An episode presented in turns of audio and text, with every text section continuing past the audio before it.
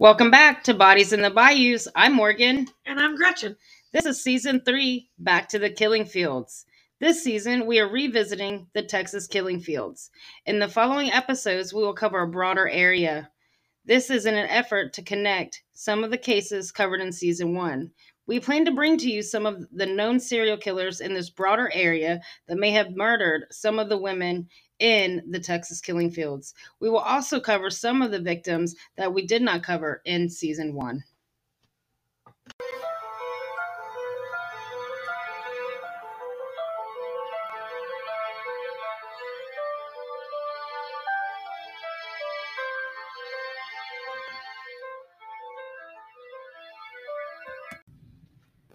Season 3, Episode 14, In Conclusion.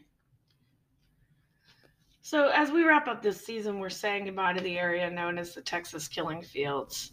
We began to reflect back on some of the work we've been doing um, in our past seasons, bringing voices to the victims. It occurred to us how much work there is left to still do. There are still so many missing and unidentified women um, and men in this area. And, uh, you know, I mean, there's there's still work being done on the Candyman case too. You know, they're still continuing to look and search for victims of Corll too. Yeah. And um but there are some moments where you realize how much work is actually being done. You know, and and how much things really are making a difference. Like the story that we brought you of Casey Ann Price, who disappeared from her home in San Leon in March about a year ago. Uh, Casey has actually was actually found about three months after she went missing, and I think a lot of that was due to the sheer amount of public attention that her family was able to get on her case. I, I totally agree with that because it was definitely out there relatively quickly mm-hmm. and and just to mention she was found safe right mm-hmm. right she was found safe and um but i mean texas EquuSearch was involved in that and we've talked about them so many times and the absolutely fantastic work that they do. Um and so you know that's that's a moment where you're like oh thank goodness you know that people are, are able to use the tools that we have nowadays to make that happen for her to be found safe um, but I still look at cases like Shelley Sikes, who was abducted on May 24th of 1986. And then, although her killers have been tried and convicted for her kidnapping, her family still hopes to find her remains and bring her home. And, you know, when I look at how much construction is being done out here, every time I drive by one of these new housing developments, I think maybe, oh, maybe it'll happen. Maybe somebody will find Shelley Sikes or or any of number of these different cases that we brought you of these missing people. I think it'll happen. I mean, you know, Houston is such a developing city that if she's in the ground somewhere out here, I, I do believe that she, you know her and many others will be yeah. found. You know. No, you know the the interesting part of that is though, as that happens, a lot of times it brings even another mystery up because sometimes we don't even know. You know, in many of these cases that we brought you, some of these people weren't even being looked at anymore. And then all of a sudden, you know, they uh, were found. And so sometimes it brings another mystery. Mm-hmm. And, you know, one thing that's great too, even just even in revisiting some of these cases in this season, is just the connections with the family members that we have made too and them just knowing that somebody still cares it, it just truly does mean the world to them yeah i definitely think so um and then you know it's it's those cases that are unsolved the ones that sit on a dusty shelf waiting for somebody to take a look at them where you feel like nothing is being done but even our work can help with that because like in the case of kimberly blissett when we couldn't find any information on her case and contacted texas city police department finding out that they really didn't know anything about her case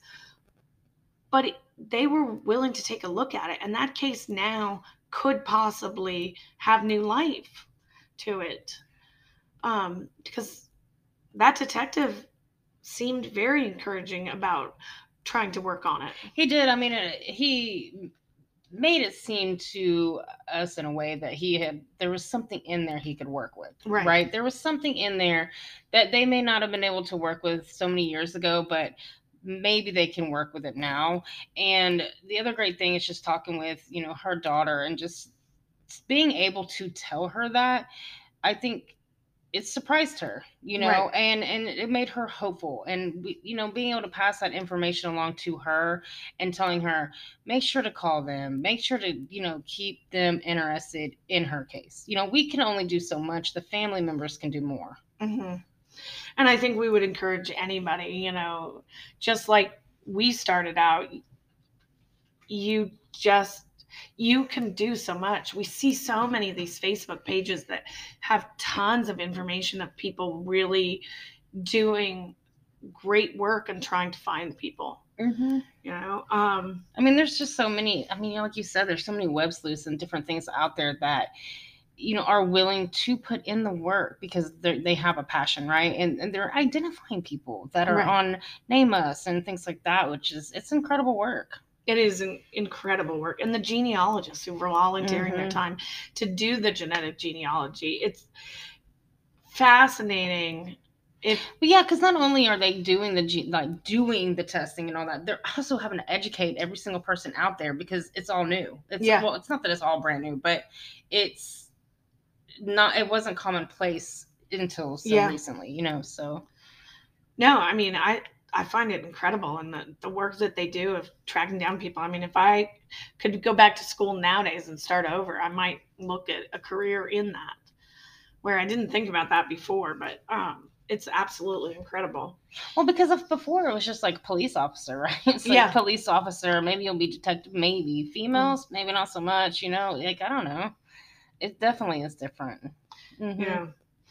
And when we began the podcast, um, you know, at that point in time, uh, William Lewis Reece, he was in prison in Oklahoma for uh, murdering Tiffany Johnston, but he hadn't, although he confessed to the killing of Laura Smithers and he had led uh, law enforcement to the bodies of Kelli Cox and um, and Jessica Cain, he had not been tried in the state of Texas.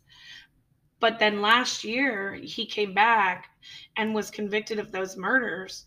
In June of 2022, he pled guilty to three murders.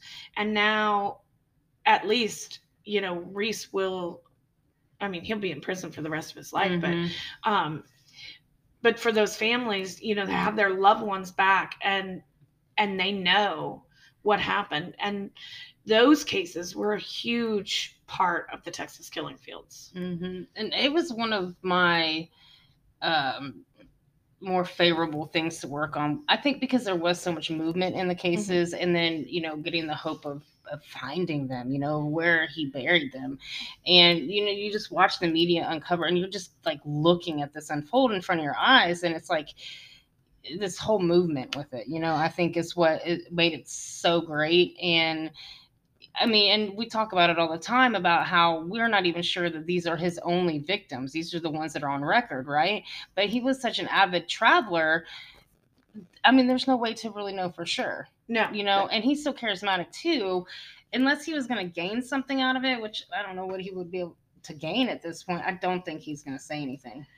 No I, I completely agree with you i don't think that he's going to say anything and and you know me i'm a big fan of dna but we can't always rely on that Right. if you had discovered Jessica Cain's body in the field where she was just by happen chance, you would not have been able to have DNA to connect that back to William Lewis Reece. right. Um, And one more thing, though, just before we move on, just to touch on that, you know, to his victim who survived, you know, she's really, really who to be thankful for. You know, I mean, she fought to survive this and was able to help this case. oh, in so many ways, Mhm. because if if she hadn't gone to law enforcement, if she hadn't testified against him, if she wasn't the courageous person that she was, he would not have been sitting in the prison when his DNA was tested and matched to Tiffany. Mm-hmm. And actually, to be honest, if that hadn't happened, we wouldn't have his DNA because at that point in time, he didn't have arrestee DNA. So, right. really, everything that she did le- led us to where we are today, hmm you know? And Unfortunately, it could have been sooner, but you know, right, right. But I mean, what a courageous the way woman. yeah, the way that it unfolded, it was meant to be that way. And also, you know, sometimes I think it's the unsung heroes too, because there was that that woman who stopped with her child in the car hmm to pick her up, putting her own life in jeopardy to do that. And I would always hope that I would be that person, but it's so scary. I mean, it is crazy to think. 'cause, I mean, what would you? You have a split second decision there. I mean, I know this is a little Yeah. off topic, but I mean, you have a split second decision. You see this woman eject from a car on the highway. Right.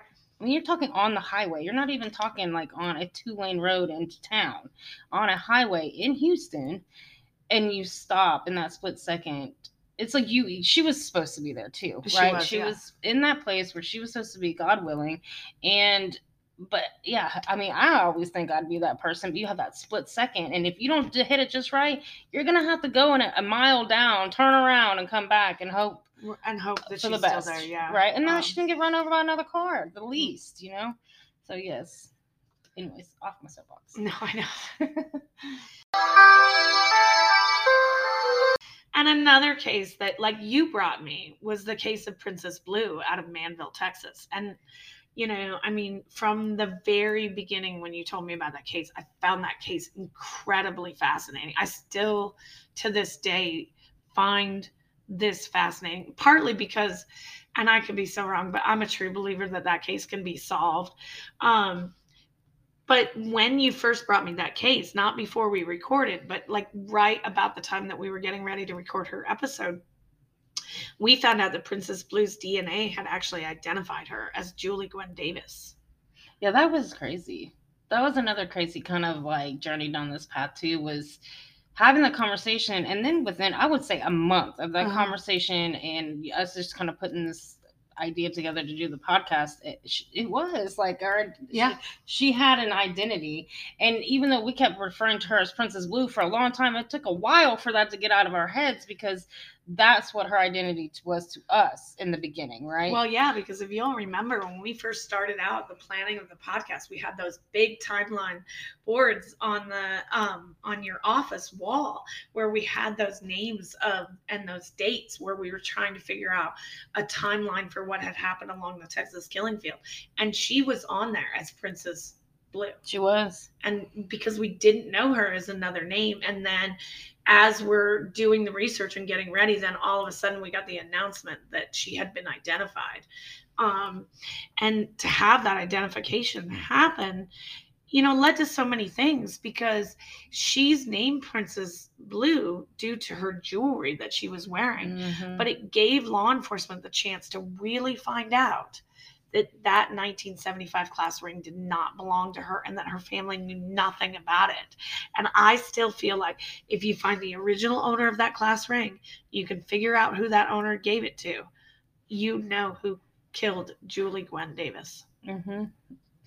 um I mean, it would definitely bring you one step closer, and I think that's the hope that we have to have. yeah You know, is if you if and anybody who's up to the project of taking that on, if you ever want to reach out, let us know. Um, but it's it's the hope. That's what we do this for. hmm Well, and when we first started talking at work about doing the podcast, there were two victims on Calder Road that were not identified. And then in 2017, no, they were identified. And so, although that doesn't solve their case, at at least lets the family know what happened to them. Mm-hmm. And the other thing that it does is it lets the community know who they were. Because I think that's the big thing when you're in that community of League City, everybody talks about the Calderfield victims. Everybody wants Oh, some yeah. resolution in that case. I don't think there's anybody in that entire area, and let, let's just even say 15 mile radius, right? That does not know somebody that doesn't know somebody that's either worked on the case, lived in that neighborhood, you know, was affected by that, went to school with them. There, I mean, the list Yeah. goes on and on. I mean, we had people out of, I mean, every aspect of our lives, like, oh yeah, I remember this van. You know, I mean, just be Mhm. those little things. You're just like, that's crazy because everybody does know about it. Right. You know, it's it's a very sad thing that everybody knows about, but it is just very, it's still very forefronted for a lot of people. Well, and I have very high hopes for where we're going with uh, genetic genealogy and identification of unidentified remains because when we were looking at the unidentified remains found in 1981 in Houston, that was tied to another case, but not because they were tied together, but because they were buried in the same plot. And we had talked about that case, and I was like, oh, we should cover, you know, this case of this couple found in Houston. And we really had thought about not covering it because it was a little far off from where we wanted to go.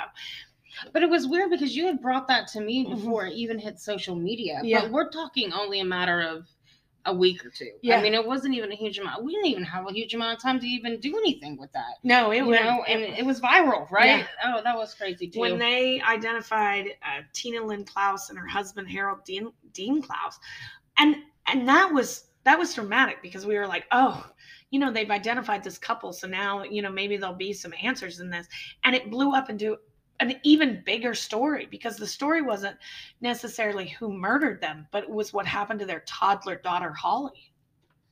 You know, and it was within then again within weeks when they announced that I mean, they that was found quick. her. That was quick. I mean, again, the power of social media, right? And genealogy. Uh-huh. So, I mean, it, it's just that, that was incredibly quick too, because it, happens before you can even wrap your mind around it mm. and do any research on it, and you're just like, wait, what happened? Yeah, that, that was incredible too. What an incredible story. So I, and my hope is that maybe there'll be some answers there. That is one that I do hesitate to think, you know, that we'll have answers. I mean, you know, I do know that they're working on it though. I mean, that's that's a case that they definitely seem to be having a, a big team working on that case. So hopefully we'll have some answers on that one eventually. And and I mean, I would be surprised if we didn't. yeah, I would too. I mean, there's ways of tracking things now. Even that old, things come out. Wow. So, in that, we will always continue to try to look back at any of the cases that we've covered, bring you updates. Um, you know, they're they're on our radar, but for the last couple of months, we've been talking quite a bit about the fact that we really needed to do something different. Yeah, I'm very excited, and I guess we're gonna give you a little sneak peek into our our new season coming up. But I'm excited to leave leave Texas. you know? Yeah. I mean, not not that we don't love Texas, but you know, to just adventure out there a little bit more. And um, yeah, so I'm pretty excited about that. Well, and that. I think one of the things that we talked about is a lot of these cases are getting a lot of attention right now. Um, Texas is doing a lot of really good things, and so these cases are some of these cases are getting a lot of attention. We're seeing cases get solved in this area, which then I think gets that flowing. So people then get involved in another case right after that. Um, so we thought maybe looking at an area where there wasn't quite as much movement going on, you know, and seeing if we could really make a difference there. hmm And I mean, we mean movement, not town gossip, right, Gretchen? Right. Yeah. So, I mean, do you want to give a little insight on on where we're going?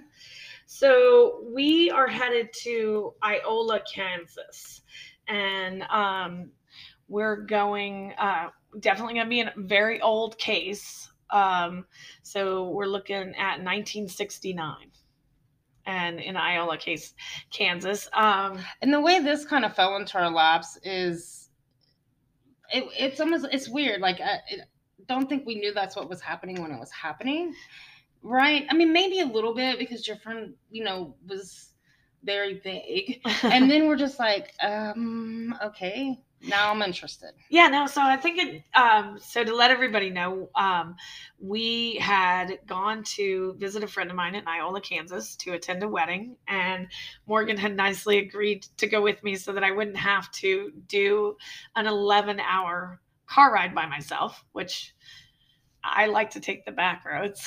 Oh yeah, we don't do that. No. so um so it it took more like 14 hours to get there, but um And there was a trip to the Yellow Brick Road that does exist in Kansas. and so once we were done with the wedding and sitting around, um, hanging out, actually eating amazing wedding cake. Oh yes, yes, forgot it was cake. Um, it was all family and friends kind of sitting around and just talking and relaxing for the first time the entire weekend. So that was nice.